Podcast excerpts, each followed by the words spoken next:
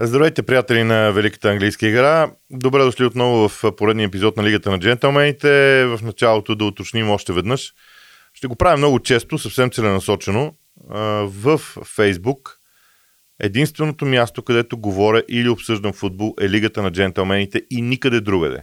Ако видите профил с моето име, в който се говори за футбол, просто може да знаете, че е фалшив. Имам, разбира се, профил в Фейсбук, но го ползвам изцяло за. Не допускам хора, които лично не познавам.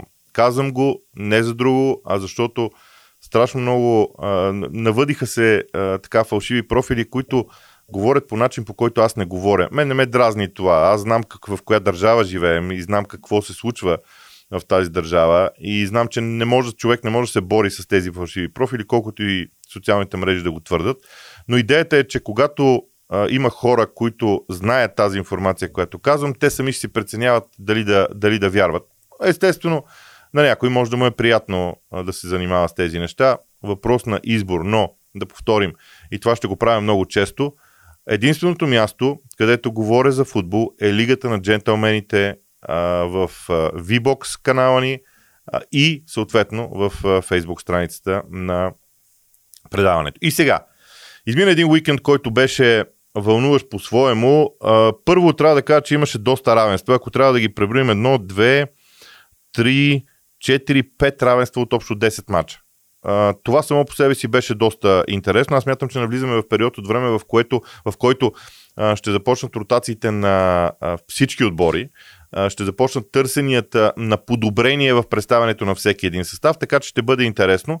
За зла беда сега отново ни очаква пауза за мачове на националните отбори, в които в следващите два епизода с Ивайло Цветков първо и после следващия понеделник отново аз ще се опитам да, да поговорим малко по-общо за нещата. Но сега конкретно за уикенда няма как да не започна с дербито между Ливърпул и Манчестър Сити. Един уникален двубой в няколко аспекта.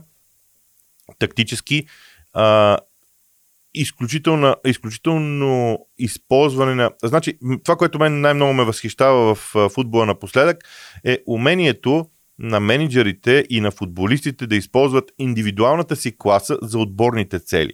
Защото това е много ценно. Има играчи, които са брилянтни индивидуалисти и те се цупят, когато нещо не върви според личните им желания, вместо да се нагърбят за това а, и, да, и да поставят целите на отбора си преди всичко. Аз това видях в Ливърпул и Мансити и затова съм а, изключително възторжен от това, което а, коментираме. Сега, ясно беше следното нещо.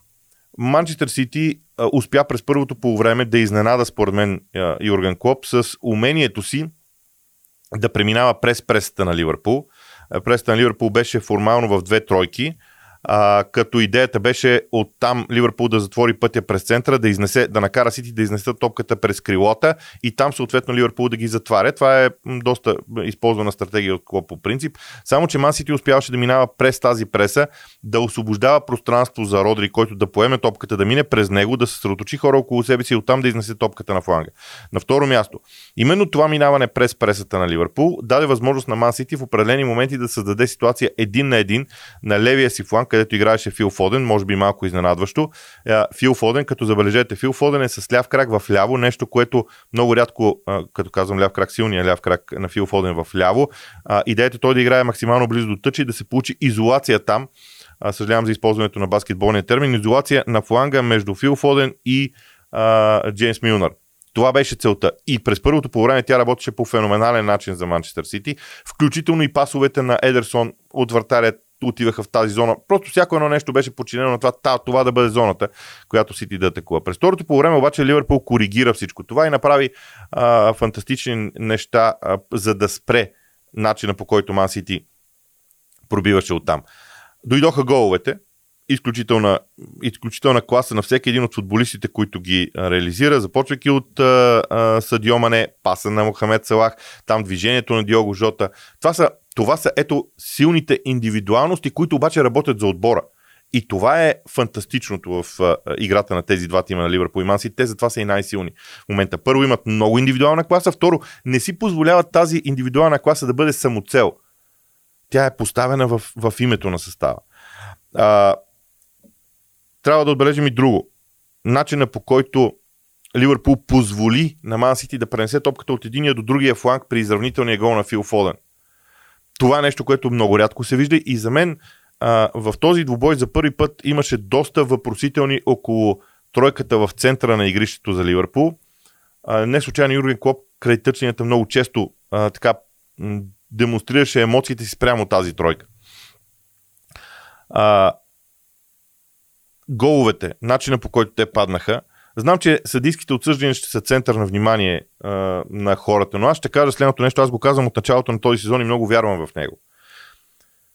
И може би това ще бъде една от темите а, за, за паузата за националните отбори, съдийството, но все повече мачове ще има, в които ние ще виждаме отсъждане на, съд, на един съдия, което ако го видите в друг матч, то може да бъде отсъдено по различен начин. Това е субективният фактор в съдийството. И повярвайте, това ще бъде цял сезон. Повтарям го от първия ден на този, на този кръг.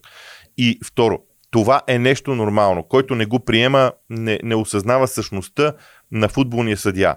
Вижте, прегледайте историята на футбола. Защо съдиите са част от, от играта?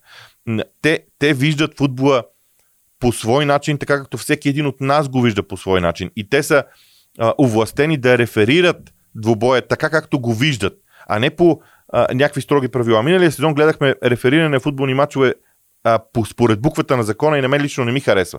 Този модел повече ми харесва. Аз не се съмнявам в желанието на съдите да бъдат обективни и те са.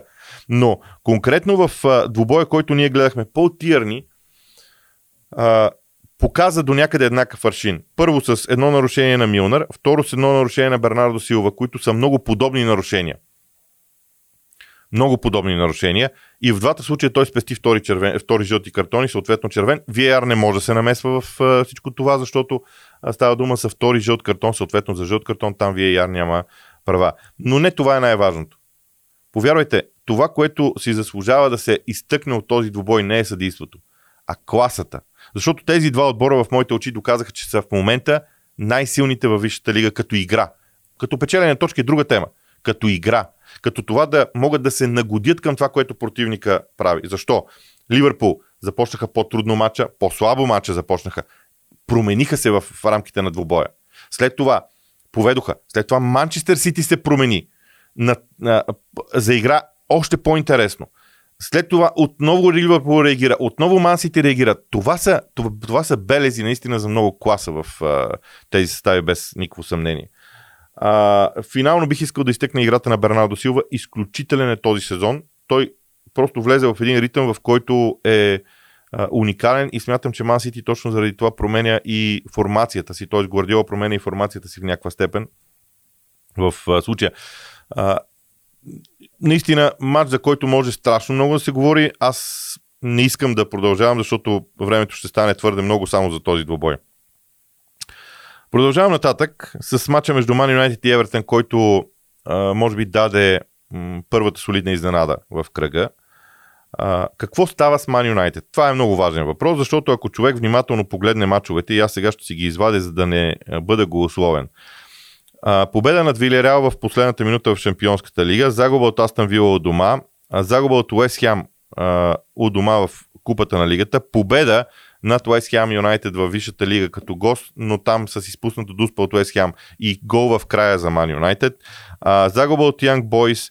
Всичко това в някаква степен дойде след първия матч на Роналдо. Първия матч на Роналдо беше победа над Нюкасъл с 4 на 1. Оттам има колебания в Ман Юнайтед. Знам, че мнозина ще кажат, че е глупаво да се каже, че, това е, че причината е Роналдо. Роналдо е страхотен футболист с изключително ни качества. Проблема е, че Роналдо генерира без да го желае, определен тип футбол. И отбора на Солскияр трябва да се нагоди към този тип футбол. А, това в някаква степен изисква време.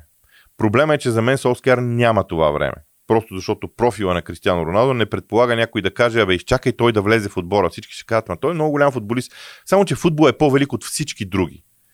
И има нужда Ман Юнайтед да се нагоди към това. Само, че според мен Солскияр няма да, няма да получи това време. Но така или иначе, Оле Гунар Солскияр трябва рязко да промени качеството на резултатите, които постига и мачовете, които му предстоят са чудесни. Гостуване на Лестър, матч с Аталанта след това, матч с Ливърпул, матч с Тотнам като гост с Ливърпул е домакински, гостуване на Аталанта, матч с Манчестър Сити. Това е до 6 ноември. Чудесни матчове да се оцени а, качеството на Солскер и след 6 ноември има пауза за националните отбори. Аз мисля, че това е а, прозореца, към който гледаме за Солскер а, и неговата съдба. И да кажем няколко думи за Евертън. А, убеден съм, че всички привърженици на Евертън, които не са харесвали Рафа Бенитес, бавно започват да стоплят отношението си към него, защото Бенитес създаде стил на игра. Може този стил да не е най-впечатляващия на света, но това е стил на игра. В разцвета на Абдулай Докоре е уникален. Начина по който фланговите футболисти действат. Не забравяйте, в Евертън ги нямаше двамата най-добри атакуващи футболисти. А това означава страшно много. А, за мен Евертън е явлението на този сезон, без абсолютно никакво съмнение. В самия факт, че карамелите стоят на петата позиция с равен брой точки и с Масити и с Ман Юнайтед след 7 мача е достатъчно добро доказателство за това. И Евертън трябва да бъде разглеждан като, точно като явление във Висшата лига. В момента много силно вярвам, че а, Рафа Бенитес ще бъде поставен обаче пред изпитание, защото все повече отбори ще започнат да се отнасят към Евертън по различен начин в сравнение с това, което е сега. Истинско разочарование беше нулевото равенство между Бърли и Норич за мен. А, аз очаквах по-смела игра от Бърли. А, винаги съм харесвал Шон Дайш, не го крия, но имам чувство, че той има сериозен проблем. А, проблем, който касае следното. Има, има ам, в развитието на всеки един менеджер има а, периоди, в които той трябва да промени нещо. Шон Дайш отказва да промени нещата в Бърни и ми се струва, че това агресивно поведение, което отбора имаше в последните два сезона, Нали помните една кампания, в момента не мога сета коя, в която по средата на сезона Бърни беше пред изпадане. Това беше времето, когато Бърни играе в Европа. Тогава Шон Дайш промени Бърни. Отнемо време да го промени, за да промени играта на отбора и две години той се възползва, може би бяха две години, може би две години и половина, той се възползва от този нов модел на игра. Сега идва време за нещо ново в Бърни. Дали ще бъде направено, не знам, но но се налага поне според мен, защото в противен случай ще имат проблем през настоящата кампания. За мен а, това, че Норис взе все пак точка е нещо положително за тима, но там не мисля, че има нещо ново в а, представянето. Може би някои индивидуалности могат да бъдат а, така отличени. А, Матиас Норман категорично е човек, който прави впечатление в тима на Бърни. Продължавам мачовете поред. Увърхемптън срещу Ньюкасъл. Какво говорихме за Увърхемптън? Че в началото тима създава положение и не ги вкарва. Сега започна да ги вкарва и започна да трупа точки. Победиха Ньюкасъл. Да, аз продължавам да смятам, че Ньюкасъл беше отбора, който можеше и да спечели този мач, защото Алан Сен Максимен изпусна уникално положение в матч, в, в който нямаше чак толкова много ситуации. Алан Сен Максимен при един на един изпусна сам ще вратаря, като единия е, половината врата беше зейнала пред него. Но ето ви доказателство за ефективността. Има отбори във Висшата лига, Увърхемптън и Ньюкасъл в тази група, които много силно ще зависят от това дали са ефективни в предни позиции. И второто нещо за Увърхемптън. Възхода на Раул Хименес. Той направи две асистенции в този двубой. А, и, и двете асистенции много напомниха за това, което той беше. Дърпа се назад към централната линия, съответно успява да овладее топката, да се обърне с лице към противниковата врата и да намери свой съотборник. Хичан Хуанг е играча, който отбеляза и двата гола. Не бива да забравяме, че Адамат Рауре остана на резервната скамейка. Тоест, Увърхемптън потърси различно решение, защото с Адамат Рауре те създаваха шансове, но не бяха не бяха достатъчно чисти и нямаше кой да ги реализира. Сега, с южнокорееца в тима, нещата се обърнаха. А и имам съмнение, че и Рухи мене се разбира по-добре с него. Тринкао се разбира по-добре с него. Много е важно в една нападателна тройка, когато има Увърхемптън, да имаш това разбирателство между хората и те се справят по чудесен начин. При Нюкасъл проблемите са абсолютно същите, които са били. Твърде много се разчита на Алан Сен Максимен, който не е голмайстор. Той е прекрасен футболист, но не е голмайстор в uh, двубоя важна победа за... извинете. Важна победа за Лид Юнайтед срещу Уотфорд. спечелена, между другото, с 1 на 0, но а, след нея менеджер на Уотфорд Сиско Мунес беше уволнен, затова след малко. А, но начинът по който Лид спечели този двубой говори за това, че Марсел Биелса не само, че няма да промени играта, той ще настоява на този стил футбол. Да видим дали ще бъде успешен. Аз миналия път очертах всичко, което а, направи а, състава, прави, има като програма състава на лица. И сега, първото уволнение във Висшата лига на Сиско Муниус, а, на първото уволнение на менеджер във Висшата лига, конкретно това е Сиско Муниус от Уотфорд. Уотфорд има 7 точки, Новак е в дивизията, след 7 мача има 7 точки. Ако някой може да ми обясни логично защо той е уволнен, отговорите със сигурност няма да са публични. Тоест, повечето от белезите за това, което Лотфорд прави, като резултати, като статистика, не предполагат уволнение на менеджера. Тоест, вероятно се случва нещо друго. Вероятно, собствениците биха искали да се играе друг тип футбол, защото а, не забравяйте, че Лотфорд доминираше отборите в чемпионшип. Може би собствениците са решили, че и във Висшата лига ще стане така, с парите, които дадоха за футболисти. Само, че хм, това е много сложно. Ако искаш да играеш в стила на Норис, може да се окажеш до Норис в класирането. Тоест, аз правя извода, че причината за уволнението е някъде другаде. Ще видим дали това е така, да ще видим как това ще стане и дали ще се случи. Тоест, какъв ще бъде ефекта, не как ще стане. То е ясно, че стана уволнението. Въпросът е какъв ще бъде ефекта в тези моменти. Да проверя само дали в последните минути няма някакво ново назначение на, в Лотфорд, но според мен те ще позабавят. Те обикновено, между другото, имат готово, на, готово назначение, но поне на този етап не сме а, така, нямаме информация за него, или поне в момента, в който аз записвам този епизод, нямам информация за нов човек. Но за мен е странно уволнението на Сиско Мунис, но това не е нещо ново за Лотфорд, ние сме го говорили преди. Не забравяйте как Лотфорд изпадна от Висшата лига, което също е важно. А, продължавам нататък с а, на двубойте. Челси срещу Саутхемптън, късна победа на Челси. Аз обаче искам да разширя периода за Челси, защото то също въжи и за Саутхемптън. А, ако погледнем последните 3 или 4 мача на Челси, хайде да ги опишем, за да сме, за да сме точни.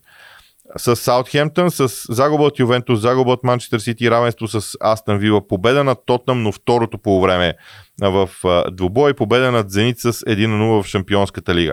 А, дори ако искате, може да присъединим и победата на Астън Вила с 3 0. Сега ще проверя точно кога бяха головете, но по мои спомени, да, Третия гол беше в 90-та минута, но отново Челси имаше лек игрови проблем. Много пъти сме казвали, че в Висшата лига всеки един треньор достига до момент, в който обичайният му модел на игра бива проучен от съперник. Просто деталите, статистиката, моделите на разиграване на топката, начинът по който отбора пресира, начинът по който отбора се защитава, начинът по който отбора действа с топката. Всички тези неща се проучват. И когато събереш една голяма база данни, вече можеш да генерираш добър модел на противодействие. Според мен това се случва и с Томас Тухил в момента. Отборите, противниците имат вече базата данни, с която разполагат спрямо Тухил, за да му противодействат. И горе-долу се справят добре, включително и Саутхемптън. Като добавим това, че Тухел е задължен да ротира състава си, имаше някои контузии, някои травми. Ето ви добро обяснение защо нещата не вървят най-добре. Това не е криза в Челси, категорично не е криза.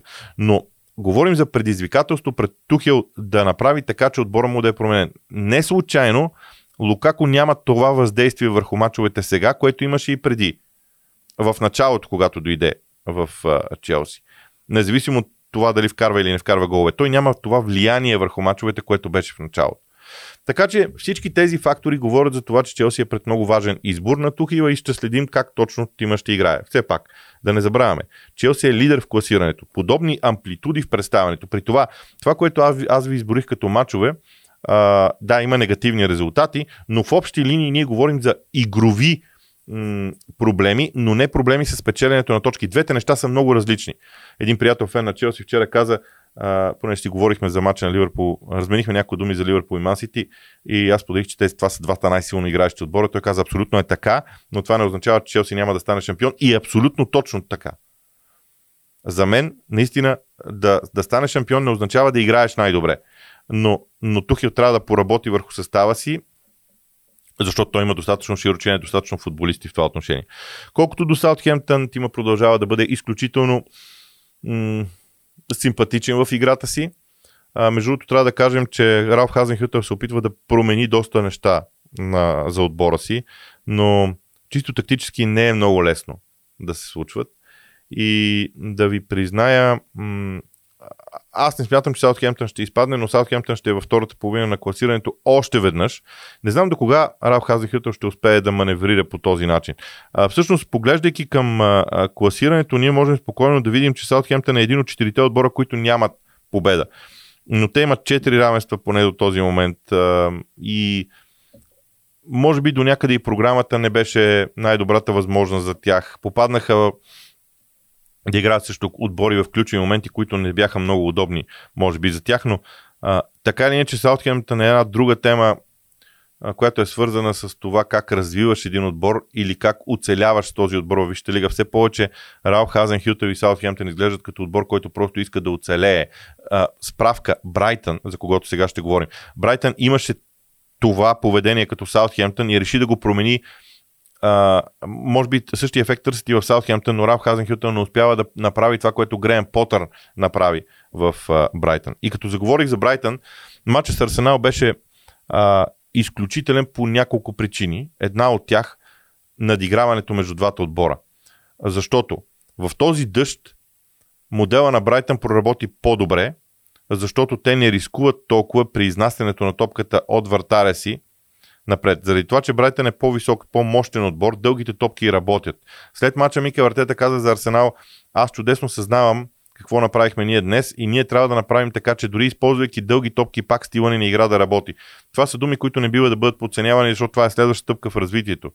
Да, ще има отбори, които ще могат да затварят Арсенал и вместо Арсенал да прави грешките в миналото, които ги е правил и при Венгер и при Унаемери, да продължава да разиграва в защита рисковано, сега Арсенал се промени и започна да играе с дълги топки. Да, те нямаха ефект, но резултата е 0 на 0, не го загубиха. Тези матчове обикновено Арсенал ги губи. Така че това е просто поредната стъпка към а, по, по, в развитието на Арсенал. И това, че в 4 мача те са допуснали един гол и то при резултат 3 на 0 срещу Тотнам у дома, говори достатъчно за прогреса в защита, който е може би търсен от 15 години. 15 години Арсенал търси прогрес в защита и аз си слагам ръка на сърцето, освен един период, в който Мерте Закер и Кощелни играха заедно, това е първият период, в който защита изглежда по този начин, включая и вратар в нея. Брайтън впечатлява много с това, че а, умее да разиграва топката. Между другото, а, пак да погледна, макар че съм 100% сигурен, но а, когато в хафовата линия играят Адама, Адам Лалана, Паскал Грос и Якоб Модер, всеки един от тях не е типичният опорен халф. Това означава, че за да има успех тази халфова линия, Тима трябва да владее топката и те се справиха. Това беше най-големият им плюс. Те се справиха. Иначе и двата отбора имаха своите шансове да отбележат. Не го направиха по най-добрия възможен начин. Брентфорд продължава да впечатлява. Аз вчера, между другото, гледайки три мача едновременно, Уест Хем, Брентфорд, Кристал Палас, Лестър и Тотнам и Астън Вила, не беше много лесно да, отсъди, да отсеем всички неща, които се случват в а, тези тимове, но аз ще се опитам много набързо да кажа а, ко, кое ме впечатли.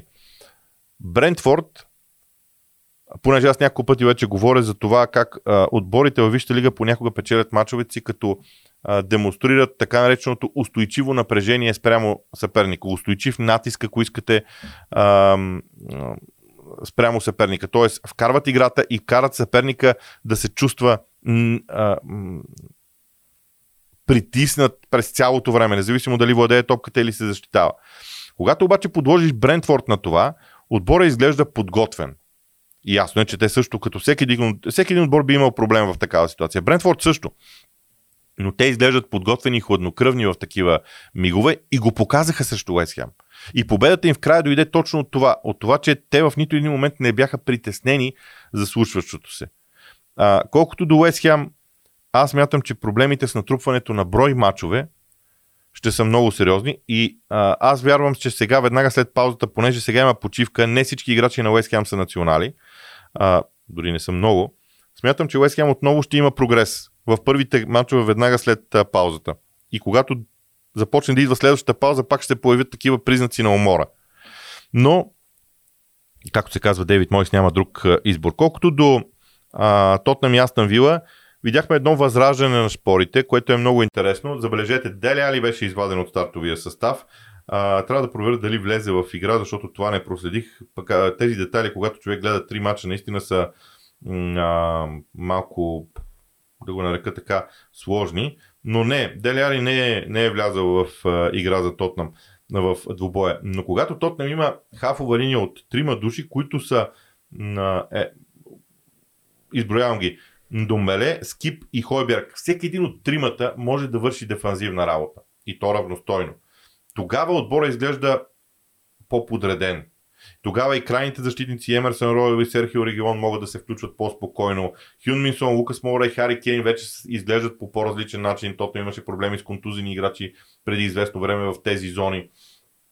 Тези контузии дойдоха след мачовете на националните отбори. Така че Тотнам се възстанови. Това е за мен извода от матча срещу Астан Вила и демонстрира какъв ще бъде футбола, който а, отбора ще играе. Аз не смятам, че Ноно Санто ще има проблеми в Тотъм, но и не смятам, че Тотъм ще влезе в топ 4 този сезон по простата причина, че просто отбора отстъпа по класа. Нищо против състава, но това, което Маурисио Почтино вадеше от повечето от тези футболисти, беше доста над възможностите на тези играчи.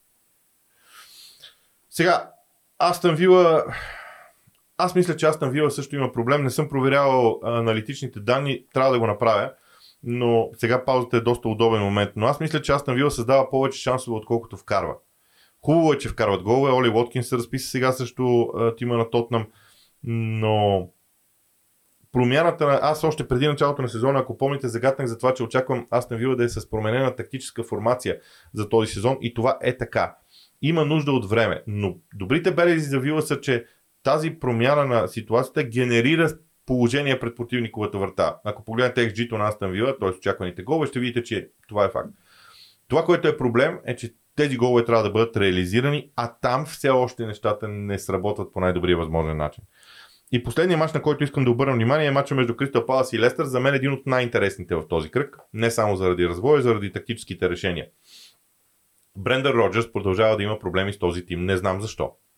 Няма причина да има проблеми с този тим.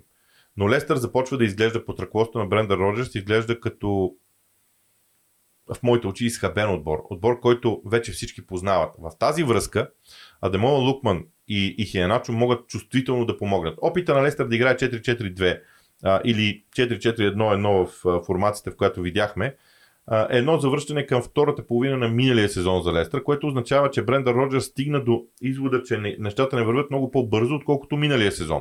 И веднага опитва нещо различно формата на, а, на някои играчи на Лестър в предни позиции а, наистина е много сериозна. Аз а, сега, а, ако искам да отлича Тилеманс и, и, и Хамза като опорни полузащитници, а, това наистина е важно за, за тима. Обаче, мисля си за следното.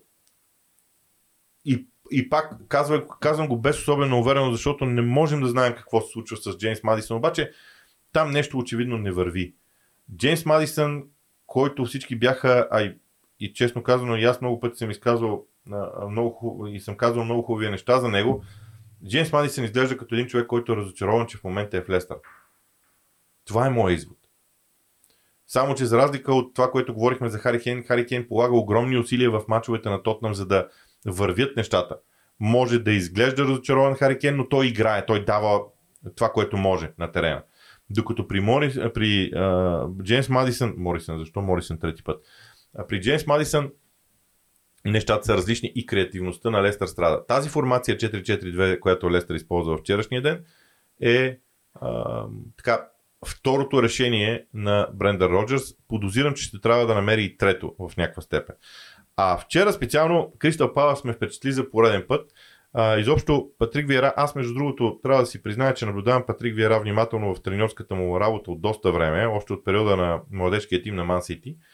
Но това, което дне, сега ме впечатлява при него е подхода да пресира съперника и да е ултра агресивен. Това е подход.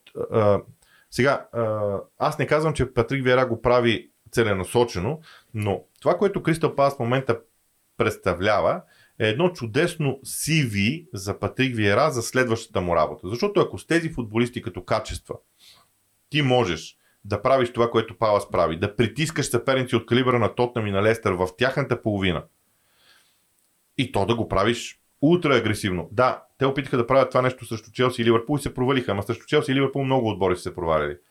Ако Кристал Палас успее да го прави цял сезон, смятам, че ще има огромен успех самия Патрик Виера и той ще се превърне в един от треньорите, за които ще говорим, така както говорим за Грен Потър. Така че а, в момента играта на Палас е страшно интересна, защото има два белега. Първия за мен е, че тя е много упростена. В нея, в нея няма нищо сложно. Вършат се основните неща, които всеки един треньор по футбол може да ви каже, че трябва да се вържат. Да се пресира съперника, как да се пресира, в кой момент да започва преста. Това е изчистено в играта.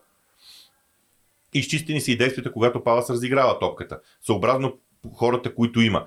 Нито едно от тези неща не е нещо ново, различно, гениално, както е в Брайтън. В Брайтън има нови неща, има различни неща. При Палас няма, всичко е основно. Но това работи много хубаво. И именно това на мен ми се струва, че е ключовия момент от всичко, което, а, което гледахме. Това е всичко, което така ще кажа за а, този кръг. Очаквайте ни в среда с а, следващия ни епизод с а, Ивайло Цветков. До тогава съм убеден, че ще са излезли и още теми, които да дискутираме.